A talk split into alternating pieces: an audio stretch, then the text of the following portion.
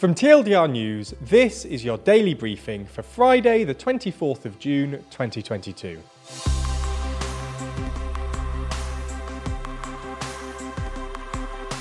Good afternoon.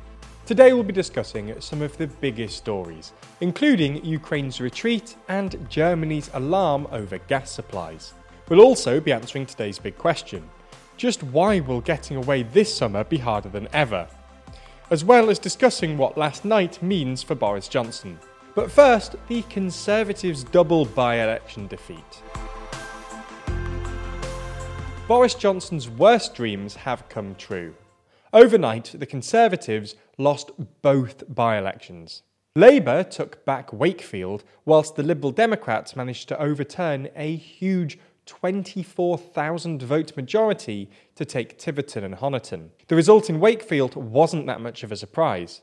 Wakefield represents a true red wall seat, with Labour holding the seat for decades prior to the 2019 election. Tiverton and Honiton was, on the other hand, a bit more of a shock, simply given the sheer scale of the Tory majority in 2019. The problem is that both are incredibly bad news for Johnson something we talk about in today's discussion. Added to that, the Conservative Party chair, Oliver Dowden, resigned, stressing that our supporters are distressed and disappointed by recent events, and I share their feelings.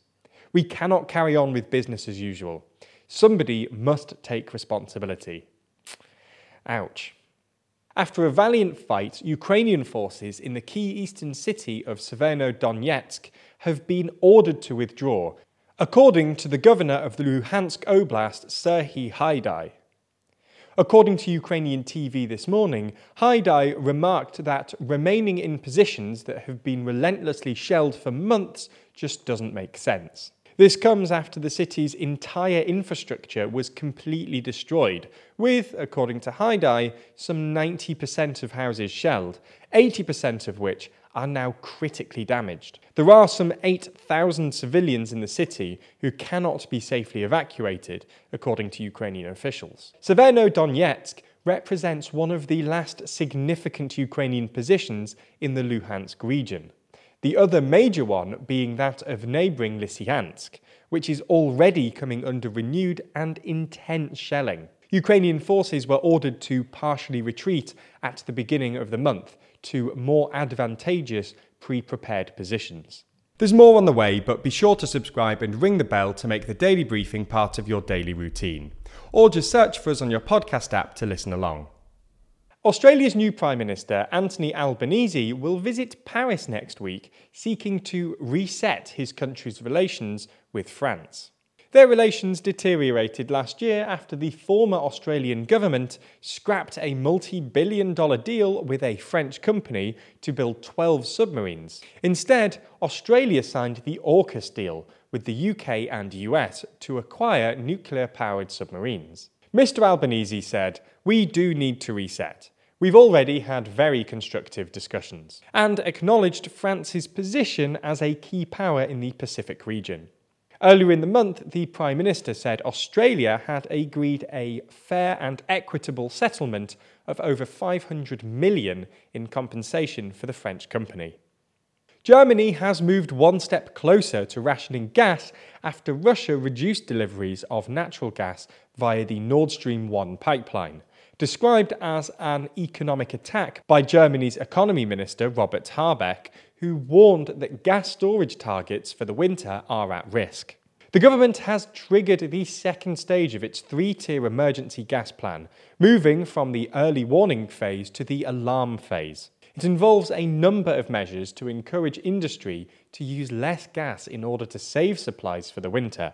The government chose not to trigger a clause that would allow utility companies to pass on soaring costs to customers. If the level gets raised again to stage three, the emergency phase, then the state intervenes and can ration the supply of gas to industry in order to make sure households and critical institutions are still supplied. The US Senate has today passed one of the most significant gun control bills in three decades. The new controls ask states to conduct more stringent checks on younger people who may want to purchase a firearm. so that's those younger than 21. Additionally, it tries to take guns out of the hands of people considered a threat. This includes closing the boyfriend loophole, which blocks sales to those convicted of abusing unmarried intimate partners. The most surprising part of this bill was the fact that 15 Republicans joined the Democrats in voting for the change, resulting in a 65 to 33 vote in favour. This was a real show of bipartisanship for an issue that is often politicised. The bill isn't in law yet, though. The next step is for it to go through the House of Representatives, who also need to back it before President Biden finally signs it off. That's all we have time for on YouTube today, but if you want more, including our discussion of the upcoming summer holiday chaos and the Tories' by election defeat, then watch the extended edition of the Daily Briefing over on Nebula.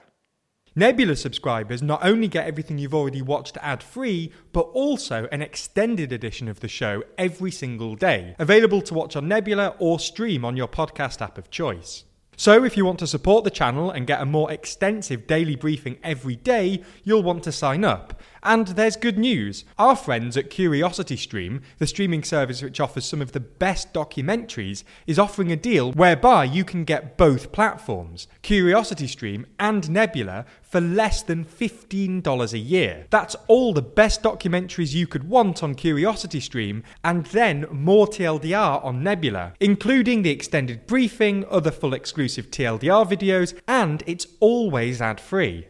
Click the link below to get both services for less than $15 a year and support the channel.